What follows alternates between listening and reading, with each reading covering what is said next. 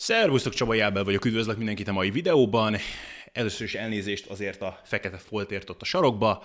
Az egy bőrönd, amit hirtelen nem tudtam hova rakni, de remélem, hogy ez semmit nem fog elvenni a videó élvezetéből. Szóval a mai alkalommal egy picit evezzünk más vizekre.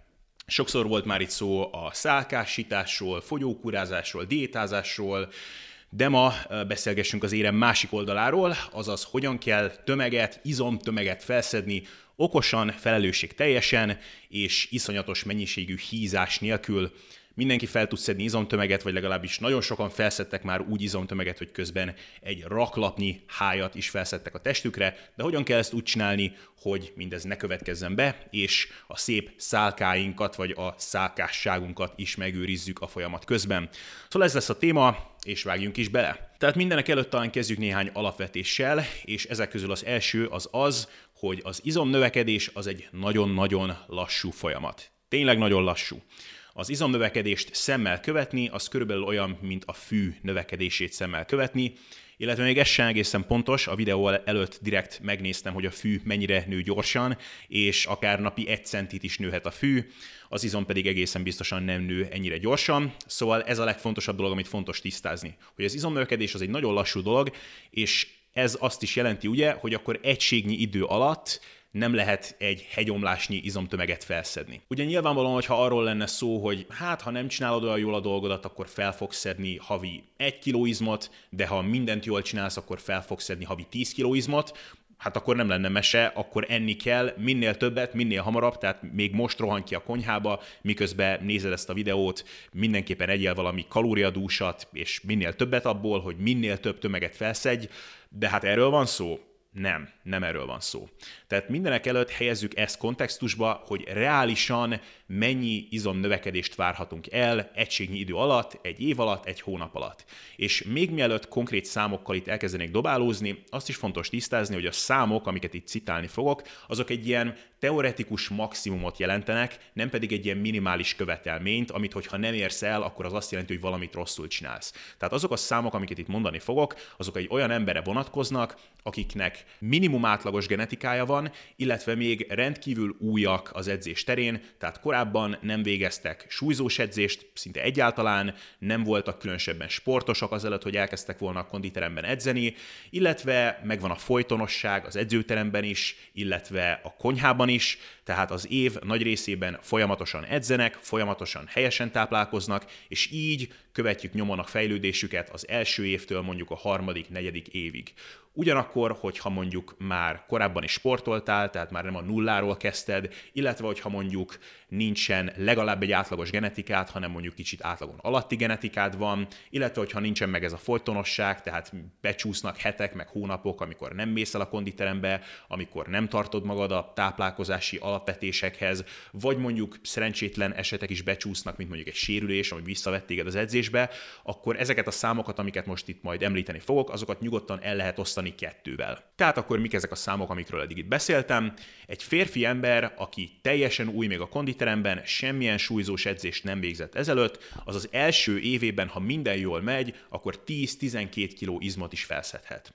A második évben ennek durván a felét, tehát 5-6 kg izmot. A harmadik évben ennek megint csak a felét, tehát 2-3 kg izom, és a negyedik évtől már nagyon-nagyon lelassulnak a dolgok, tehát 1-2 kg izom, ötödik évben még ennél is kevesebb, lehet, hogy kevesebb, mint 1 kg izom, és így az évek előre haladtával igazából már csak ilyen, hát alig megfigyelhető mennyiségű izmot lehet felszedni. A nőknél nagyjából ennek a feléről beszélünk, tehát mondjuk az első évben évi 5-6 kg izom, a második évben 2-3 kg izom, harmadik évben 1-2 kg izom, és a többi. Na most adok egy pillanatot mindenkinek, hogy megnyugodjon, átgondolja, amit eddig mondtam. Tehát, hogyha összeadod az eddigi számokat, amiket említettem, az azt jelenti, hogy mondjuk egy férfi ember az 3-4 év alatt felszedhet olyan 18 kg izmot. Egy nő mondjuk ennek a felét, olyan 9-10 kg izmot. Most lehet, hogy ez sokakat elszomorított, mert azt gondolták, hogy ennél sokkal-sokkal többet fel lehet szedni. Lehet, hogy azért, mert profi testépítőket néztetek eddig, olyanokat, mint a legendás Arnold Schwarzenegger, de ők szteroidokat használtak, illetve egyéb hormonokat használtak. Hogyha naturál, edző emberek vagytok, akkor 18 kg izom, vagy 20 kg izom mondjuk, az egy elképesztő mennyiségű izom. Tehát felteszek itt magamról két fotót, a két kép között durván egy olyan 10 kilónyi izomtömeg különbség van. Na most lehet látni, hogy 10 kiló is már egy elképesztően nagy különbséget jelent, gyakorlatilag legalábbis szerintem, mintha két különböző embert látnátok ezeken a fotókon. Tehát itt ennek a duplájáról van szó, 18-19 kg izmot is fel lehet szedni, akár mondjuk 3 és 5 év között, hogyha minden jól megy. Na most, hogyha valaki felszedhet mondjuk az első évében 12 kg izmot, ami tényleg a legtöbb, amennyit egy naturál edző ember valaha fel fog szedni valószínűleg, az ugye azt jelenti, hogy egy hónap alatt durván egy kilónyi izomnövekedésről beszélünk. Na most, hogyha csak logikusan belegondolunk, hogy ha valaki felszedhet egy kilónyi szintiszta izmot egy hónapban, ugyanakkor az embernek a testsúlya egy hónap alatt egy ilyen tömegelés során megemelkedik mondjuk 5 kilóval. Mert úgy vagy vele, hogy tömegelés, tömegnövelés, enni kell, felszedek 5 kilót, hát akkor ebből egy kiló izom, fél kiló, mondjuk egy kiló nagyvonalúan az mondjuk a megemelkedett glikogénraktárak, a szervezetnek a víz visszatartása megemelkedik, tehát ez eddig két kiló, a maradék három kiló az zsír, meg háj. Hogyha tömegelsz 4-5 hónapon keresztül, akkor 3 kg beszorozva 5-tel, az 15 kg zsír.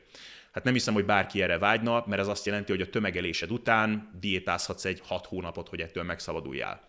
És igazából minél inkább túlzásba viszed a tömegelést, minél inkább elragadtatod magad, és óriási kalória többletben eszel, az annál inkább negatív lesz, minél inkább előre haladottabb vagy a kezdői haladói skálán. Tehát egy kezdő ember, aki tényleg az első évében felszedhet 10-12 kg izmot, az lehet, hogy fel fog szedni mondjuk 30 kilót, és ez egy nagyon hosszú diétát jelent majd a tömegelés után, ami hát egy jó nagy szívás.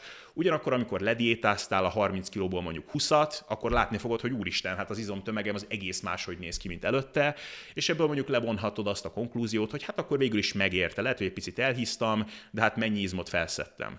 Ugyanakkor már, amikor haladóbb vagy, ha felszedsz egy évben mondjuk 20 testsúlyt, miközben mondjuk 2-3 kg izom növekedésnek is már örülhettél volna, akkor nem fogja megérni a dolog. Hát nagyon nem, ugye? Hát diétáznod kell vagy 4-5 hónapot, hogy leadj mondjuk 10-15 kilót, és az izomtömeget hát javulni fog, de nem annyival, mint amennyi testsúlyt felszedtél. Tehát minél inkább haladóbb vagy, minél inkább tapasztaltabb vagy már az edzés terén, annál inkább oda kell figyelni, hogy ezt a kalória töbletet, ezt észszerű keretek között tartsuk. Beszéljünk most egy kicsit a kalóriákról, tehát mind ezekhez a számokhoz milyen kalória mennyiség társul. Ugyanis nyilvánvalóan az izomnövekedés az egy energetikailag, hát költséges folyamat a testnek, hiszen azt az izmot azt elő kell állítani, szintetizálni kell a megevett fehérjéből, kalóriákból, és nyilvánvalóan ezt táplálni kell, ehhez meg kell adni a kellő mennyiségű üzemanyagot.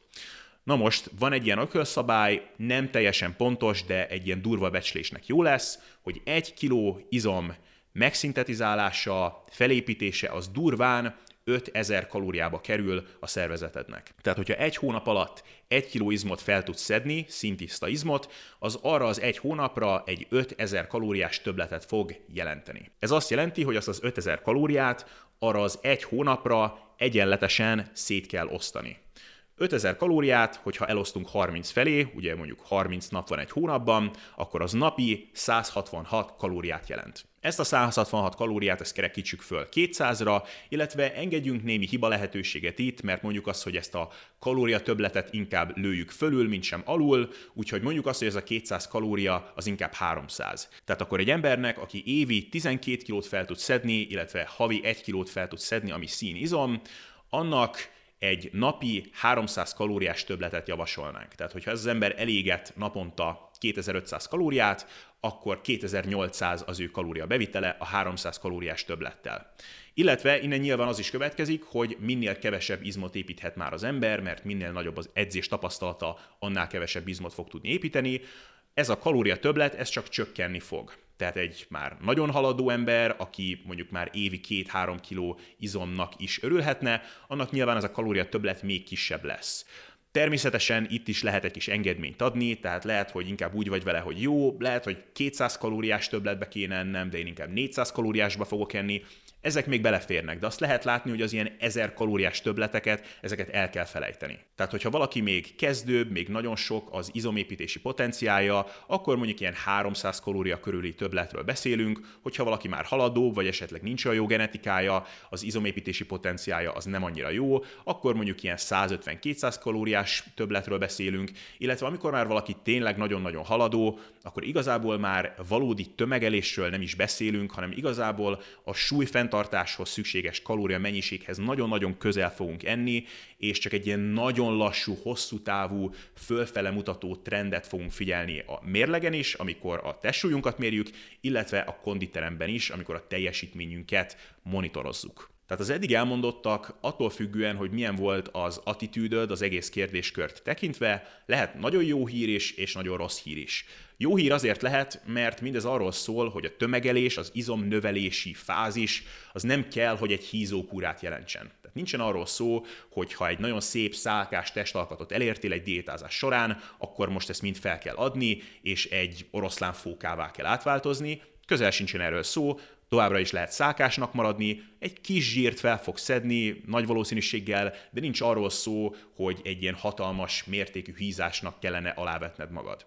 Ugyanakkor rossz hír is lehet, mert sokan úgy közelítik meg ezt a tömegelési időszakot, hogy na, akkor a diétának vége, itt az ideje nagyra nőni, tömegelni, és akkor most minden, ami a szemszájnak kívánatos, azt meg lehet enni, és tényleg korlátlan mennyiségben jöhet a mogyoróvaj, meg a gyorskaja, meg a mirelét pizza. Hát erről nincsen szó, ezzel igazából csak egy dolgot fogunk elérni, mégpedig azt, hogy baromi nagyra meg fogunk hízni, és aztán teljesen fölöslegesen hosszú-hosszú időket kell majd diétázással tölteni, hogy leadjuk azt a sok zsírpárnát, amit felszettünk a tömegelésünk alatt. És igazából én nem is annyira kedvelem az ilyen kifejezéseket, hogy tömegelés, meg tömegnövelés, mert ez inherens módon azt sugalja a legtöbb embernek, hogy tömegelés, tömegnövelés, itt az ide, hogy növeljük a tömegünket, most nagyon sokat kell enni, minél többet, és nem erről van szó. Tehát tényleg azok, akik ezt a fajta megközelítést alkalmazzák, azoknak ez egy ilyen hízókúrába megy át, és még akkor is, hogyha sikeresen meg fogják növelni az izomtömegüket,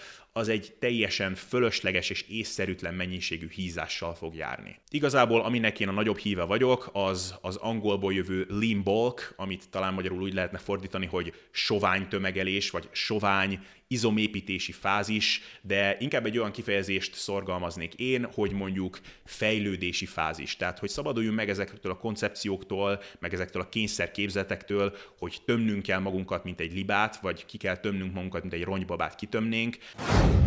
Tehát valóban szükség van némi kalória többletre ahhoz, hogy ideális mértékben tudjunk izmot építeni, még akkor is, hogyha egyébként kalória többlet nélkül is tudnánk izmot építeni. Erről volt egy videóm, az izomépítés és zsírégetés egyszerre, vagy szákásítás és izomépítés egyszerre, valami ilyesmi volt a címe videónak.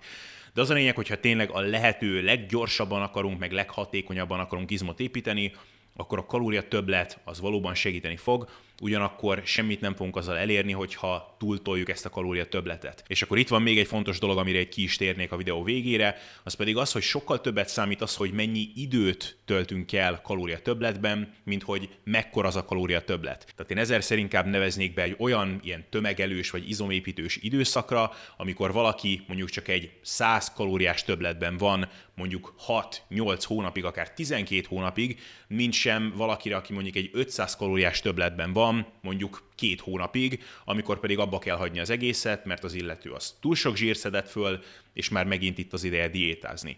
Diétázáskor pedig, hát megint csak arról van szó, hogy akkor meg nem fogunk tudni olyan hatékonyan izmot építeni, tehát még ha van is valami teoretikus, valami minimális, marginális előnye annak, hogyha nagyobb a kalória többlet, amiben vagyunk, az mind el fog vészni, hogyha az egész tömegelős, izomépítős időszakot azt nagyon le kell ezért rövidíteni, hogy megszabaduljunk az extra zsírpárnáktól. Tehát ez igazából a konklúziója a videónak, hogy legyen kicsi az a kalória többlet, vegyük azt figyelembe, hogy reálisan még mennyi izmot tudunk építeni, a kezdőbb embereknek egy valamivel nagyobb kalória többlet is a helyén lehet, haladóbb embereknek pedig kisebb és kisebb kell, hogy legyen az a kalória többlet. Minden esetre remélem, hogy sikerült ezt egy picit a kontextusába helyezni, és hogy ez segíteni fog abban, hogy amikor legközelebb belefogsz valamilyen ilyen izomépítős időszakba, akkor abból ne egy hatalmas nagy hízókura legyen, hanem valóban egy produktív, ilyen sovány, tömegelős időszak, vagy egy ilyen fejlődési időszak. Szóval remélem, hogy tetszett ez a videó, nyomd meg a like gombot, hogyha tetszett a videó, kommentelj, kérdezz, illetve iratkozz föl még további ilyen videókért, és látjuk egymást a következő videóban.